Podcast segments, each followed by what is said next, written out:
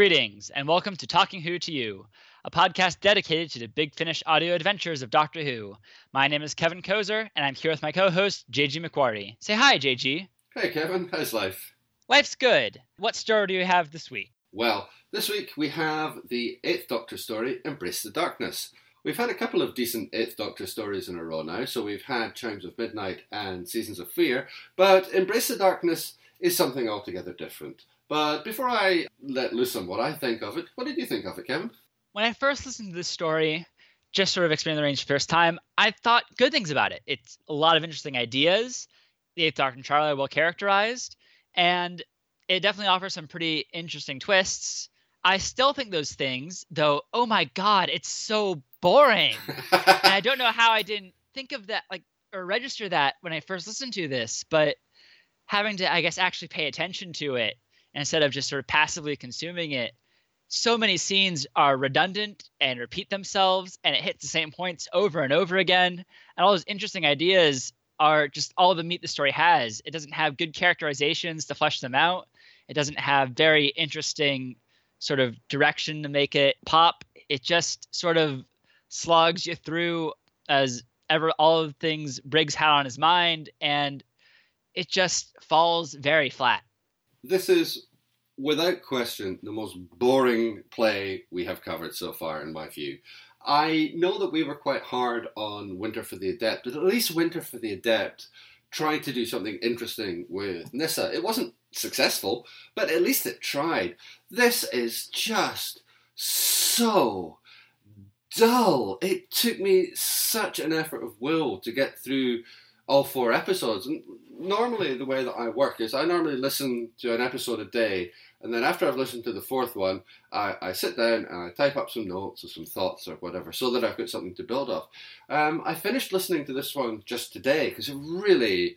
I put this off having to go back to it to finish it. And after I'd done it, I just sat looking at a blank piece of paper going, I've got nothing. I, it's just so dull. I, I know that I've listened to this before because I remembered the cliffhanger to episode one.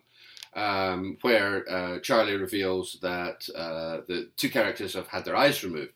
I remember that cliffhanger, and that one moment, that those five seconds or maybe ten seconds, India Fisher acts her socks off, and she delivers that cliffhanger perfectly. The previous 29 and a half minutes, or 29 minutes and 50 seconds, or whatever it was, nothing. I remembered nothing about it. And and yeah, it's because it's just really, really dull. Yeah, I remember the first cliffhanger too, and it's so good. Like there are some moments in the story that are so good. And that's an obvious standout. The your eyes, your eyes are gone.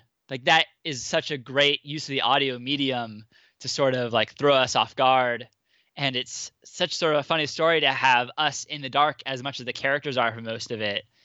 But mm, so much of this is just bickering and arguing.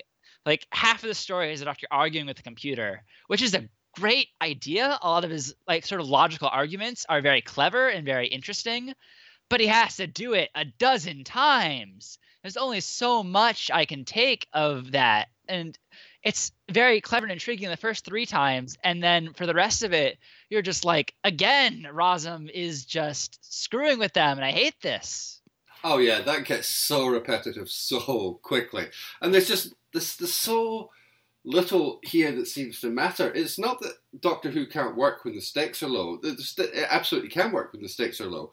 But in order to have stakes in a story like this, you need to be able to have some kind of emotional investment in the characters that are being presented to you. And I found that impossible. I just didn't care about any of them, except maybe for oh uh, Orlenza. I did care about her in the sense that I absolutely hated her. She's oh, a, that's where it's going. She's an uh, she's an awful character played badly. She's just terrible. I can't say that she was dull. She definitely provoked a reaction from me. Unfortunately, that reaction was I don't want to have to spend any more time listening to this whiny brat. It's it's just you can have characters who are obnoxious, or you can have characters who are you know very grating or in, in, conflict with the Doctor or whatever it is. That's absolutely fine. There's nothing wrong with that in theory, but in practice, I just found her so hard to listen to. even less to care about. She I found it impossible to care about, and it just and that weird accent. It was it South African or Russian or space accent or I, I don't know what the hell it was, but it was not successful. And that coupled with the character just made it impossible to take seriously. It's a weird sort of story that I don't think they fully develop. I can't tell if it's intentional or not. But you have Halliard, uh, one of the other crewmates, who goes insane, and then Orlenza seems like angry for a lot of the story, especially past that first episode, and Ferris seems scared. And then when they get healed by the end, a lot of that goes away. Halyard very obviously is sane again, but also when Orlenza's eyes are fixed, she becomes a lot more sedate and agreeable. I wonder if that was the point. If losing her eyes, she was also sort of psychically damaged and that needed to be healed. But they don't ever call that out. And so it's a very sort of strange decision then. They just have her like an absolute jerk for two whole episodes and just make you hate her. And then suddenly she's fixed and she's just gonna go along agreeing and just be sort of fading into the background. And that's it. And so that's i don't really understand what they were trying to do with her or with the other two ferris and halyard who are just absolute duds. I, I can't really describe anything about them beyond those broad strokes i mentioned earlier I just don't know what Briggs was trying to do with these characters.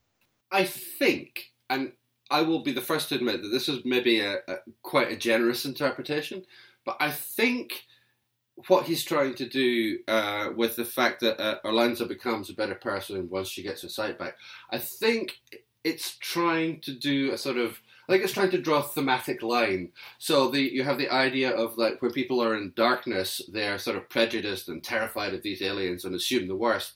And so as they get their sight back, you know, they literally sort of walk into the light, as it were. You know, they become more enlightened, they become less prejudiced and more understanding. I think that's the thematic sort of through line that the, the play is going for. But if it is, I do not think it is particularly well articulated. And if it is, I also think think it's a bit kind of you know, it's a bit fifth grade school kind of way of, oh, darkness, so like, yeah, they're dead prejudice, and then like light, so they can see again, and they're like, oh, it's it's nah, I, I don't know. I, that's that's the best interpretation I can can come up with, and even if that is what he was going for, it still it doesn't feel like it works. That is a very intriguing interpretation, and I mean, it is very hokey, but this is Doctor Who. It can make hokiness work very well, but Uh, if he wanted to do that and make it work, for once in my life, I'm gonna say Doctor Who could have stood to be less subtle. yeah, I mean, it's just there's no indication that's what he's going for. There's no indication that he's really trying for anything bigger thematically, just beyond maybe you shouldn't judge his aliens by what you think of them just because they have creepy whisper voices that we're going to play out of context to make you think they're evil. But uh no, they're just talking about getting rid of the light for innocent reasons. That's really dumb. Like, how else are you supposed to interpret what they're saying when we get this sort of omniscient sort of drop-ins on them talking to each other beyond like they're clearly evil aliens? I mean, and it's a nice twist to have the aliens not be evil for once. It's a very I like the idea of the twist a lot. It should have been in a much better story. I wish there was a better story backing that sort of fun idea where there wasn't any threat at all. That's I don't know. It's so dumb in this story, but it could have been brilliant. The idea that the doctor and the crew get all worked up and paranoid over literally no threat. And it's a twist played twice too, with the Cimmerians and then the Solarians. The twist is they weren't in any danger at all, and the only real danger was how paranoid they got. But it feels so weightless here because of how their actions don't really affect anything, and it feels so silly and dumb because of how little I can care about the characters and how sort of botched in execution these ideas are. Well, I don't think there's anything wrong with having a story which ends on a constructive note rather than a destructive one. That's absolutely fine. And there's a couple of examples in, in sort of the, the TV show where that's definitely true, like Terminus, for example. Okay, not everybody would say Terminus is the story that you want to shoot for, but nevertheless, it is an example of a story which ends on a constructive conclusion rather than with a big explosion or, or aliens being defeated or whatever. So I'm, I, I'm in agreement with you, with you on that. I think that's a perfectly fine goal to have. It's it's almost uh, it's almost noble in a way to kind of play against type in that way. But yeah, it, it, needs to be in a much much stronger story. And if you're going to have that kind of conclusion, it needs to feel like it's a conclusion which is earned, and I think that's what's definitely missing here. There's there's no sense that the uh, crew earn any kind of redemption. It's not really even a redemption at all. It's just a kind of oh, okay, right, well they're fine then. It's just it's kind of it's very passive, I suppose, and and the fact, as you said, that you get the same twist twice makes the second time it happened even less interesting because well we've already had it once. So well it just comes across as padding because we've still got another few minutes to fill before the end credits roll but that doesn't make any sense because there's no fixed length of time for an episode to run for in the first place. So it feels like padding in a story that doesn't need to have padding anyway. It's it's yeah it's it's not a well constructed story at all Oh my god, talk about padding. Only one of the episodes falls under the 30 minute mark. And really, these big finish stories I think ideally should be shooting for like 25 minutes an episode, in my opinion, unless you have something like really a lot to say. Like Chimes of Midnight can break the rules as much as it wants, but when you're Embrace the Darkness, shoot for 25 minutes an episode, please. And uh, so much of this is just a lot of repetitive dialogue, characters catching up other characters and things already that have happened, characters like arguing with each other over pointless things. Like I said, again, we get a dozen co- arguments with the robot, which turns into some sort of really weak 2001 stuff. And to get on that, I think the problem with the story is his lack of consequences. Rossum is, I guess, the biggest villain in the story. He never does anything quite like Hal 9000. He never kills anyone.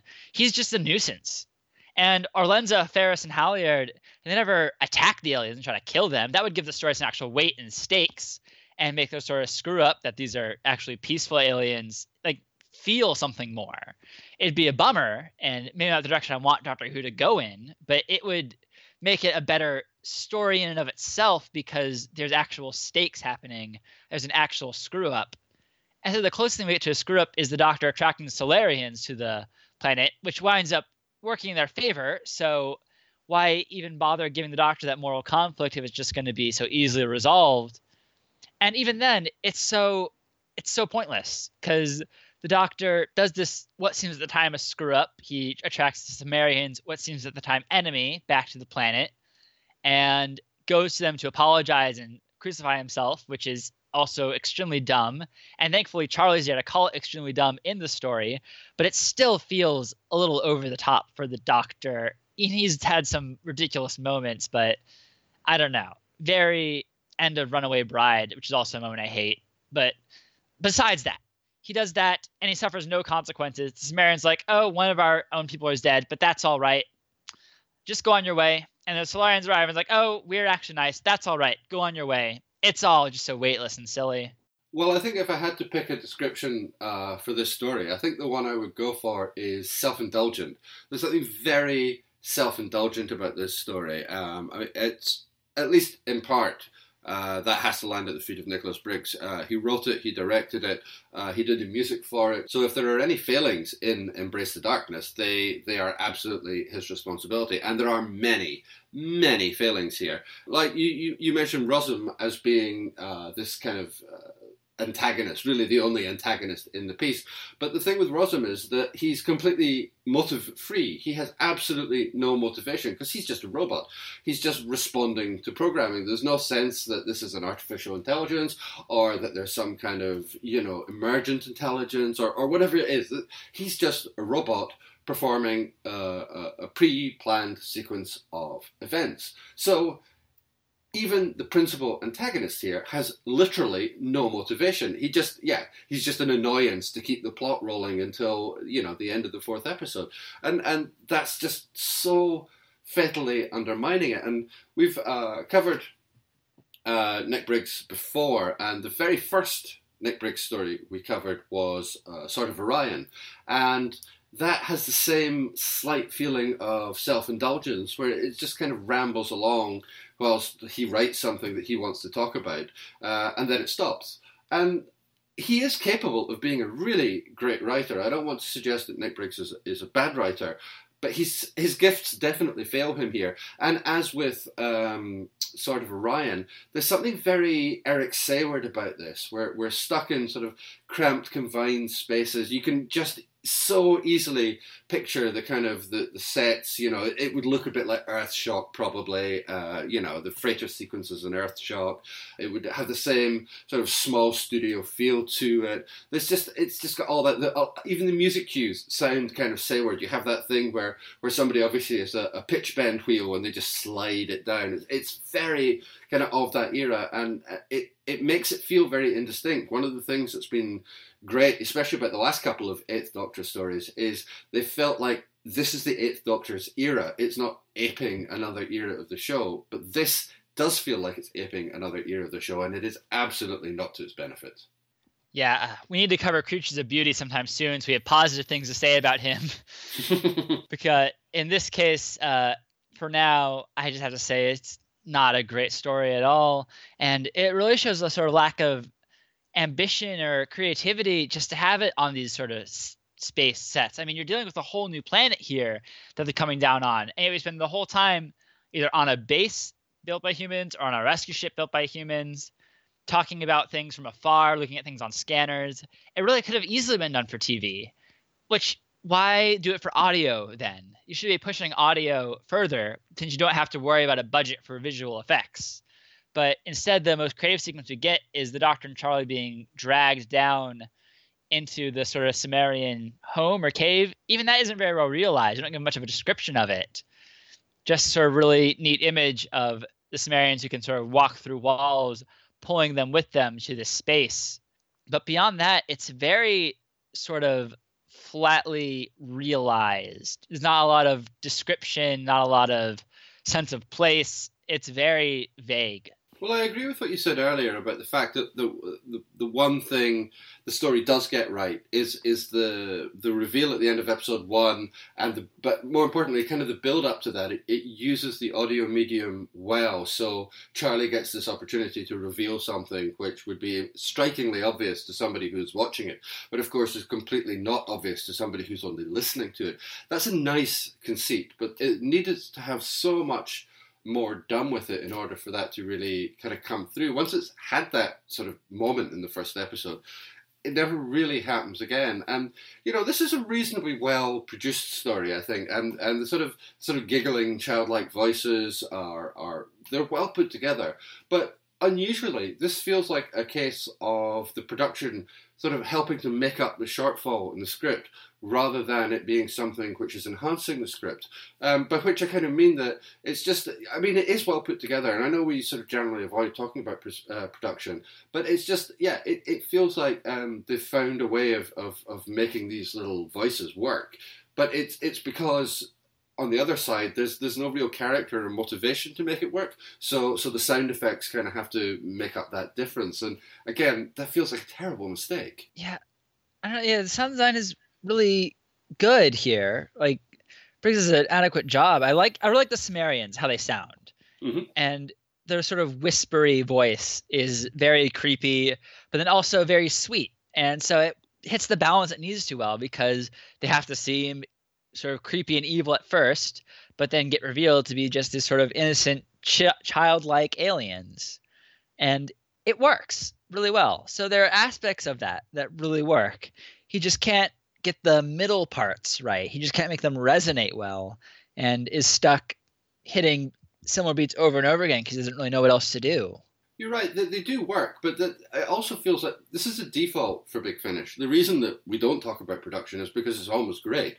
It's very, very rare that there's a shortfall there. So this, it's it's Big Finish's default mode that they always get this stuff right. So if that bit is always right, then it, it, it completely falls on the sh- shoulders of the script to kind of come to that sort of level on a, on a plotting or a character or a motivational basis, and and that's absent here. And the thing, the thing I find most telling about Embrace the Darkness is for the first time I think Paul McGann doesn't give a brilliant performance. He sounds actively bored by the time the third episode rolls around, and I don't blame him at all. Um, you know, because I was definitely bored by the time the third episode rolled around.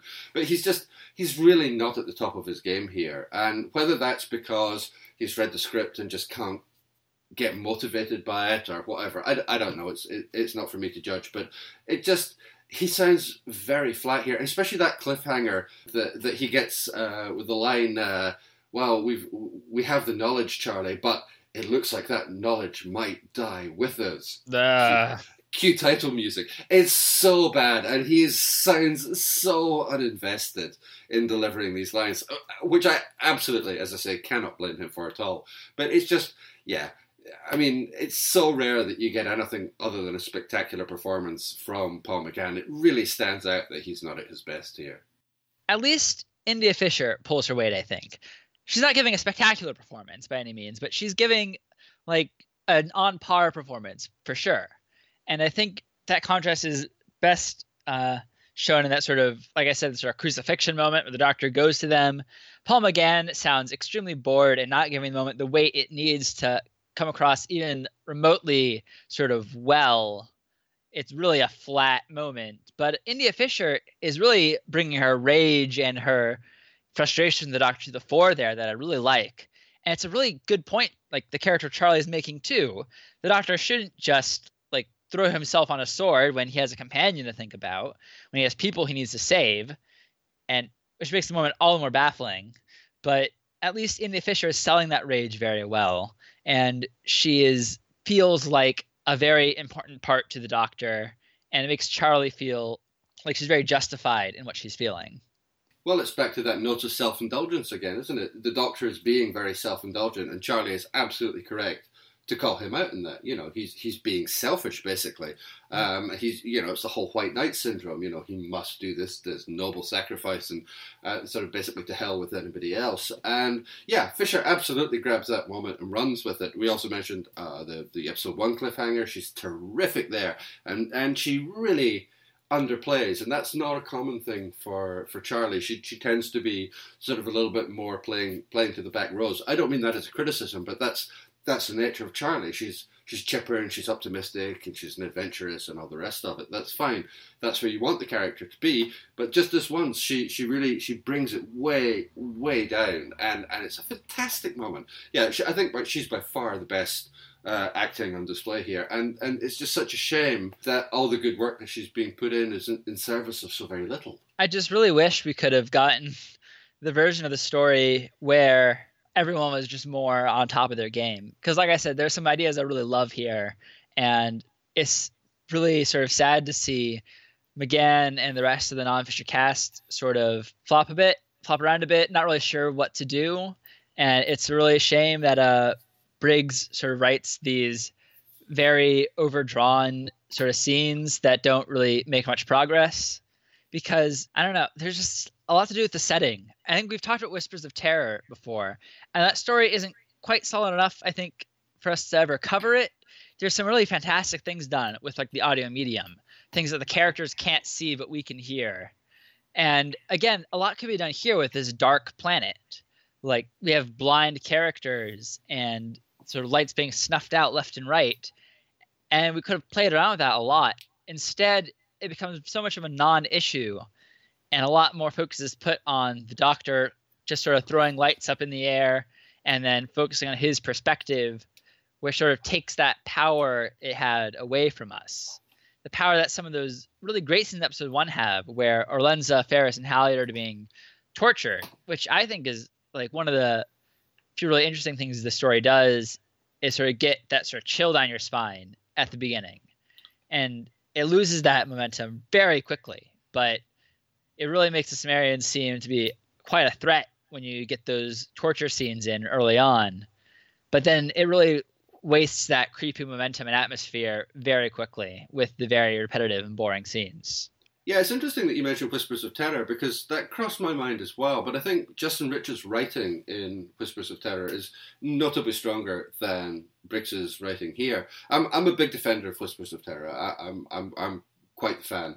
But yeah, I think it's uh, I think it's interesting that it's able to do those things with the audio medium and, and, and make it work through the, the whole length of the play. Whereas you say here, we get a little bit of it in episode one, and then the kind of the blindness and, and all that kind of thing just falls away, and that feels like yeah, that feels like such a waste. That that should really be the core component of, of what the play should be doing. It should be finding interesting, expressive ways. Um, you know, they look like they're going to do that at one point because we're aware that Charlie's eyes are being sort of slowly taken away. But then she gets better. So that's that's you know nice, I guess. But it just, you know, that was a perfect opportunity there, especially since the play already basically fixes everybody by the end of it. It would be okay if, if something happened to Charlie, like having her eyes taken, so we get to be much more kind of personally involved in what's going on. We have much more kind of direct line to the action and to the experiences and to the, the discombobulation that can happen when, when you lose your sight. You know, it's that's that's where I feel the focus should be. But you know, Charlie's fine, so we don't get that. That's a shame. Yeah, that's a good point because to be sort of vague about it for spoiler reasons, but we're gonna, gonna come up on the stories where some really awful, terrible, and seemingly permanent stuff is gonna happen to Charlie. That's gonna get reversed by the end. And it's weird that they don't play that card here. As much as that card is going to annoy me as we get to those stories, it's weird that when you already are going to give an out and fix these people by the end, why not throw Charlie in too? Like raise the stakes. And this is maybe going to hypocritical when I talk about how much I don't like obviously permanent things that get undone by the end of the story. At least here, it would have given some tension that it needs, and I think that's how bad the story is. That I would have taken something that's an obvious ploy to fake raise the stakes, if only to raise the stakes in any way beyond the very sort of just morass we get here of nothing feeling like it's very important. Yeah, exactly that. And I think if there was going to be something like that in this play, you know, we can also have the idea sort of reasonably early on that it is possible for, for some conditions to be reversed, or you can have hints put in the play that this isn't going to be a, a, permanent change to, to Charlie or to, to the other characters. So it doesn't have to fall back in that trope of, oh my god, something terrible and absolutely definitely permanent has happened to this guy. Ah, no, they're fine it doesn't have to go for that trope, but this play isn't nearly sophisticated enough to be able to to sort of navigate those those waters. And yeah, as a result, it, it just feels like yet another in a long line of missed opportunities. I'm really struggling to think about what other missed opportunities we have left to talk about. Uh, I I made my thoughts very clear, but I don't think you've ever talked about Rossum yet. Uh, what do you think about our knockoff HAL 9000? um, well, I'll, I'll start with the kindest thing that I can say about it, which is I think Ian Brooker does quite well with what he's given. He manages to give um, a little bit of, I suppose, personality is not quite the right word, but distinctiveness maybe to Rossum. And that's nice. It it's not just you know a vocoder or a voice box or something. So there's a little bit of, of something there, and it's not his fault that he's been given material which is so flatly uninspiring, or that he's asked to basically replay the same scenes a dozen times. That's that's not his fault or his responsibility. Um, so I think he does okay with with what he's given. Um, but the, the the robot itself is just so. Who cares? There's just there's no there's no reason to care about him. And uh, like one little tick that I liked, which is a very minor thing, is the way that rather than just saying I am malfunctioning or I'm breaking down or whatever, he starts describing things as a percentage probability of reality. That's that's quite nice. I quite like that. That's a, that's a little bit different. It's a slightly different perspective or a slightly different angle to take from you know yet another malfunctioning robot. That's nice, but he does it so damn many times that it just by the end of it, it's, it just becomes another sort of smeared kind of blur in this whole blender of stuff that we have to listen to. And and again, I, I don't want to blame uh, Ian Brooker for that. that. That's not his fault. Um, so again, we have we have like the little seeds, a little a little sort of germ of a good idea there, but just it, it's it's ruined by by repetition and and not basically having sort of Nick Briggs understand his own kind of core concepts. He he's got a good idea there. He just he just doesn't know what to do with it. And yeah, I, I, by the end, it's just it's very difficult to care about Rossum. Who who cares? Yeah, that sums up pretty much what I thought too. Uh, Rossum, it's such a great idea thinking about robots and how literally minded they are, and what it would be like to sort of argue with it and try to logically loop around it. It's a very old sci-fi trope, but it can be done well. And like I think, like I said, the first few times I'm into it. Like Paul McGann, and that's also when Paul McGann sees the most into the story. Is those first few times arguing with Rossum and trying to convince him that Charlie is safe and try to work his way into his trust. And there's an interesting dynamic where Rossum doesn't trust the doctor necessarily. And then we get into well, what does robot trust even mean? How is he processing it? And so yeah, Nicholas Briggs is onto something here.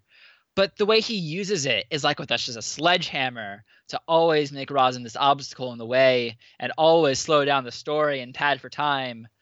It's could have been such a fantastic idea if well executed, but he doesn't get beyond the first layer. He doesn't get any deeper. He uses them as a tool to prolong the story, and that's where it falls apart. Yeah, I think that's probably a perfectly fair thing to say about them. And you know, when we have we're talking about sort of um, Ferris and Hallard and Arlenza as well, it's it's not that there's sort of no attempt to give them sort of definition or, or sort of character traits or something for the audience to invest in. So you have that there's that little thing about them sort of playing checkers together and you know how they've got this kind of friendly rivalry going on that's that's a nice attempt to to try and show a little bit more shading. It's it's something about the characters that isn't directly related to the plot but it's also really badly done i'm sorry to say. So I, again I, I, I, appreciate the idea that i have to say that also is, is partly the performances. Um, i don't think um, either really come across well. Um, and that that kind of detracts about it. It's all, oh my god, oh my god, oh well, we're all Mitty again. No, it, it, the, the, neither character, neither actor are capable of, of sort of making that shift uh, smoothly, or at any rate, believably. Um, so that's a shame. But again, it's that same thing. It's there is a there's a germ of an idea there, but it just it just it never grows. Uh, before we start repeating ourselves as much as Nicholas Briggs does, let's end this discussion by talking about the ending. Um, it's such a non-ending. I mean, we get the twist that the Solarians are Cimmerians who evolved differently because they left the planet and are coming back to sort of reunite with the people they left behind. And I don't know, it's not really well explained. I know the Cimmerians were of healing a plague on themselves.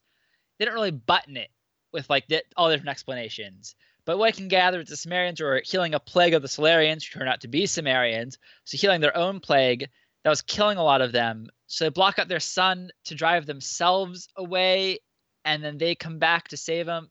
It's very murky. now I'm having to explain it. It doesn't make any sense. Uh, no, it, it doesn't make any sense. And you know that, um, or they're the same species. It's crap.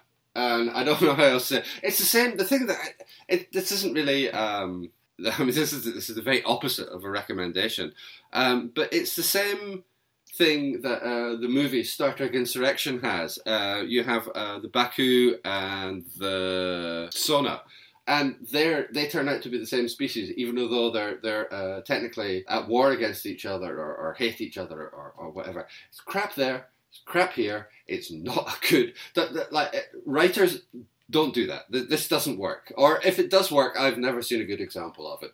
Um, but it just it annoyed me so much because that feels like such a it feels like such a cheap way of of you know trying to resolve this story. And fine, as I said before, it's it's okay that there's a constructive ending rather than a destructive one. And that's obviously one way to get to that point. But it's like, oh, so we're all the same. Uh, and it, it doesn't give the story anywhere to go. It doesn't give any kind of emotional conclusion. There's no catharsis. There's no nothing. It just oh right, so stop. And it's got that really that episode four ending where it just stops and then goes straight into the credits. It's a really it's really abrupt and it, it doesn't it, that makes the story feel even more kind of lightweight and dismissible than it already was because it's it's that ha ha ha jokey scene in the TARDIS and we're off to our next adventure. It's just there's no it's not if you're going to have that kind of conclusion, you also need to have something which sort of follows on from it. You don't have to have a so now we explain the point of this story kind of scene at the end, but you want something which gives a degree of emotional resonance to what it is that's being experienced here, and that's completely absent yeah, it's such a frustrating non-ending. It just stops, and we don't get any explanation. We don't get any catharsis. We don't. We just don't get any real info to how the fate of the crew is going to go. Charley finishes up her game of drafts. What a great joke! And then they're off. There's can't remember what the final line is. It's not even that memorable. It's a very disappointing conclusion, and I don't know what else to say. I guess this discussion will have to have, to have a very disappointing conclusion as well. I can't think of any way to button it. Yeah, me neither. Let's just stop. It's time to move on and talk about something more interesting. And of course, that means we're going to turn to our mailbag. So, um, Kevin, let's see what's in the mailbag this week. We have two returning letter writers, and the first is from Kelly, and he writes that he has a few more recommendations for us off of our Big Finish and Beyond episode. First off, he seconds recommendations of uh, Sapphire and Steel and The Prisoner. So it's always nice to hear. And Within the Wires, I was great to hear that. I love to hear other Within the Wires fans. It really doesn't get its fair shake in the podcast fiction world, I don't think. And he gives the recommendation of X Minus One, a great American anthology show from the 50s. They're public domain and pretty easy to find online, he writes. Stories by some of the genre's greatest writers are produced brilliantly. As a starting point, he recommends There Will Come Soft Rains, Knock, or Robert Sheckley's hysterical early model. And that was a big form of experience for listening to Big Finish. And so, yeah, I've heard about X minus one too. It's been recommended to me. I should really check it out sometime because it really does sound like a very key piece in the sort of sci fi audio drama world it's one that I've heard of, but honestly, I've not heard of it for a very long time. So I, I really appreciated getting this email and, and sort of having my, my memory poked. So yeah, I, I agree. This is definitely something that I want to check out in the future. And I love those old radio shows. I, I, I, I just think they're so fantastic. And I really, really do feel that that you know for all I, I realize we've just spent sort of half an hour slagging off uh, the last play. But in general I really do feel that that Big Finish are, are, are such a, a, key continuation of that that form that method of, of, of writing drama. And I think it's a very sort of distinct method of writing drama as well. It's it's very it's not the same as writing a play it's, I don't. I, I always refer to them as plays, um, but it's not the same as writing a, a stage play. Let's say for for theatre, it's certainly not the same as writing an episode of uh, television. It's a very specific and distinct form, and I, I think it's worth sort of mentioning and drawing attention to that, just simply because we cover it all the time. So we take it as sort of de facto norm that this is how you know these are written, this is how these are produced. But it's it's so far away from de facto norm. It's untrue. That hardly anybody does this anymore. But it used to be such a vast medium, and so to be able to get a recommendation like this for something which is so kind of similar and such a great antecedent of, of something like Big Finish, it's it's a terrific recommendation. I'm really really looking forward to checking it out. Yeah, that sounds great too. We also have another letter from a frequent writer Dan, and he writes. First off, he has some more recommendations for us the audio drama Nebulous from BBC Radio 4, which is a parody of the Third Doctor era starring Mark Gatiss. Very familiar name. So, yeah, that might be worth checking out. He also has an internet recommendation, The Minister of Chance, a fantasy series inspired by Doctor Who, featuring notably Paul McGann and Sylvester McCoy, the latter of whom swears up a storm in a way that is delightfully unsettling from a former doctor. Um, having been used to Peter Capaldi's performance, I am used to a doctor who's sworn before. But that McCoy swearing sounds like a great prospect. So I've only given a cursory glance at it, but there's a lot of other recognizable names too. Jenny Agutter, not Doctor Who, but definitely known.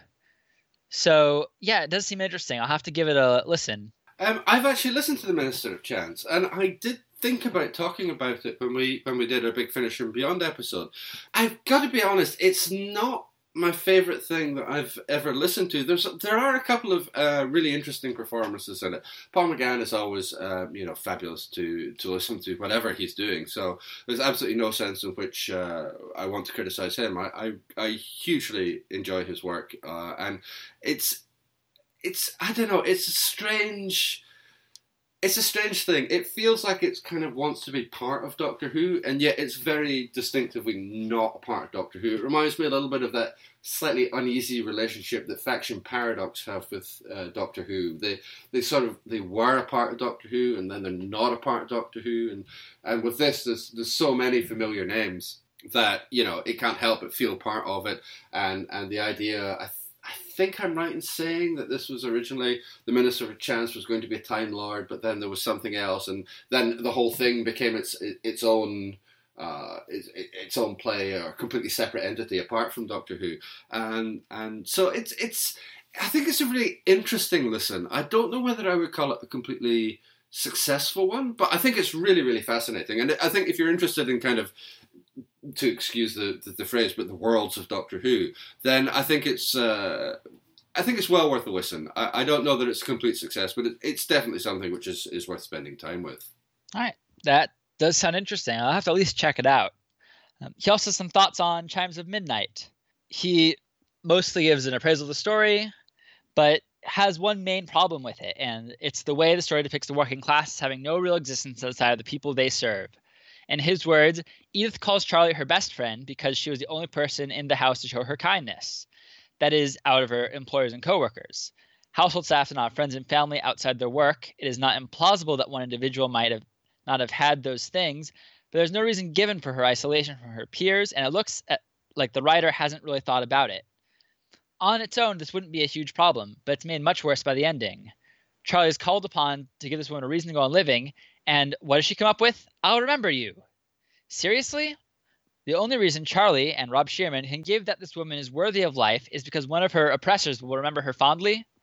That while she's toiling away at life she finds empty, lonely, and meaningless, she can at least be safe in the knowledge that the spoilt, ungrateful brat she used to work for will occasionally try to remember her while adventuring across the universe. I will tell you this: if Lucie Bleedin' Miller had been there, she would have come with a better reason than that. the fact you said that the fact that Charley will remember Edith and keep her in her heart means that Edith matters. That isn't what that shows. What it shows that Edith's life only has worth in relation to her oppressors, which is, I gotta say, it at least goes there. It's definitely a different spin on it, and I don't know. I do think there's a good point in that Edith does get the raw deal here and in order to have this happy ending, we sort of have to sort of shut our eyes a bit and just think to ourselves, well, at least it'll be okay. On the other hand, I don't really know much much more of a positive ending she could have being someone born into a very bad situation at a bad time. And I, I wish there was some way to save her without sort of completely upending the sort of bittersweet nature of the story. But I don't know. What do you think? Um, I understand the point that he's making, but I think um, I think she does matter in the end, and and even if it is only a small sort of recompense for for the life that uh, Edith has had, the fact that there is somebody out there uh, that's prepared to remember her, that's prepared to recognize her, I, I think it does have some meaning, but I think it has meaning because it's very obvious that um, throughout the play, Charley's attitude towards Edith changes. It, it it's a fair criticism to say that Edith probably only is really there um, to sort of mo- not to motivate this change in Charley, but to to uh, highlight it, to, to demonstrate the way that Charley is changing. Um, but that's also that's kind of the point of the Chimes of Midnight. It it it's that Charley is changing, not just in terms of her um, sort of temporal paradox thing, but as an individual, she's she's grown and she's developed and she's she's come to understand that. That's that's what the story is really about, I think. And and yeah, it is sad that Edith uh, doesn't really earn uh, a happy ending for herself, but but that's also kind of that's sort of true to life, really. Those those people who were you know the below the stairs people, they they did have terrible lives. They often were very badly treated, forgotten, disregarded. You know, that's that that feels that there's a degree of historical accuracy to the way that Edith would have been. Isn't that doesn't make it an easy thing to listen to, but I, I do think that's sort of slightly the point. I mean, I do agree with Dan that when he says that, that Lucille Miller would have found a very different way to deal with the situation, absolutely, that's completely true. But again, that feels to me uh, a little bit like the point. This is very specific to, to how Charley uh, is and how Charley reacts to situations. Um, and so, yeah, it is uncomfortable the way that Edith is, is sort of basically treated and abused and, and that she's kind of used up by this family. But, you know, yeah, that's, that's what the play's about. It's about the working classes being used up by, by the people who are above the stairs. And, and for me, I find that element works absolutely fine, although I do completely understand where Dan is coming from. I think the way you just have to approach it is this is Charley's story, and for most of it, Edith is a plot device and not much of a character in and of herself. And that is unfortunate for Edith's character. I mean, she's not, she has to get shortchanged for the story to sort of be what the story is. And it's unfortunate. but I can't really levy that as a criticism as Shearman, since there's only so much he could do. And so it rankles a bit, but I think it rankles in a good way. And I think it also, like I said, I can't, something has to give. We can't spend another half hour fleshing out Edith and finding a way to give her a happy ending without sort of betraying all the hardship she's been put through before and betraying the sort of darker themes of the story. So I'm sort of more comfortable with it, but it does raise very good food for thought. Oh, absolutely. And I, I greatly appreciate the fact that this is a, a different perspective. One of the things I really love about sort of doing this show and, and getting emails from people is I think you and I, we, we're often quite on the same page. Not always, we, we do disagree over some things. Um, but it's really nice to have kind of people writing in and give us uh, different perspectives. And, you know, it's not just about us all agreeing with each other, but it's about having a genuine debate over the material that we're discussing and, and you know, the, the, the plays that we're covering. And so, uh, yeah, I just want to say thanks to Dan and thanks to everyone uh, who writes in. It, it really is great to have this opportunity to be able to discuss things that, that maybe we didn't talk about or things that didn't occur to us when we were discussing the, the, the plays. So, yeah, thanks. I, I, I really really appreciate that. Yes, it's great to have other points of view. And the other main reason I want people to write into us is also covered in Dan's letter. One last note. He asks if we ever want to a grab bag of short stories so we can talk about Spider's Shadow, an idea we've floated before. A couple of suggestions are Urgent Calls and You Are the Doctor, and if short trips count, Sock Pig. All of which I love. Also, speaking of short stories, if we don't get the chance to talk about the Word Lord or special features, I am quitting the podcast because I love those two so much. We will be talking about the Word Lord. I absolutely love the Word Lord, and and, and oh, just I, I'm not going to talk about it now, but I adore the Word Lord. We will definitely be covering that at some point. Yeah. So um, a lot of these short stories were made much later in the Big Finish line. A uh, couple years from where I'm going now, and we are trying to cover it the idea is chronologically for the older stories and then peppering newest stories in. So ones in the that middle area, like that sort of later, closer around a hundred number release era, is going to get a short change as we work up to it. I know, but once we work up to those stories, we'll definitely be covering those short stories, like basically when we get to the era. So have some patience, but for sure we will be talking about them one of the great things about Big Finish, of course, is that there is such a range of material for us to talk about. We are never going to run out of stories, and and that's part of the joy of Big Finish and, and part of the joy of Doctor Who. There's always going to be more stories to discuss. Exactly.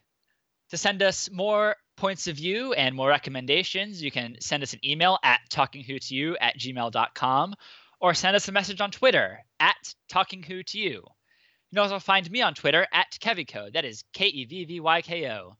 And speaking of those newest stories, why don't you tell them what we're covering next week? Well, next week we're going to step forward two regenerations and we're going to be covering the 10th Doctor. So we're going to be doing the new 10th Doctor box set. That would be box set number two. We're looking forward to returning to visit David Tennant's performance in the role. And for the first time, we'll be having Billie Piper along for the ride as well as she returns as Rose. So we hope you'll join us for that, but until then, keep talking.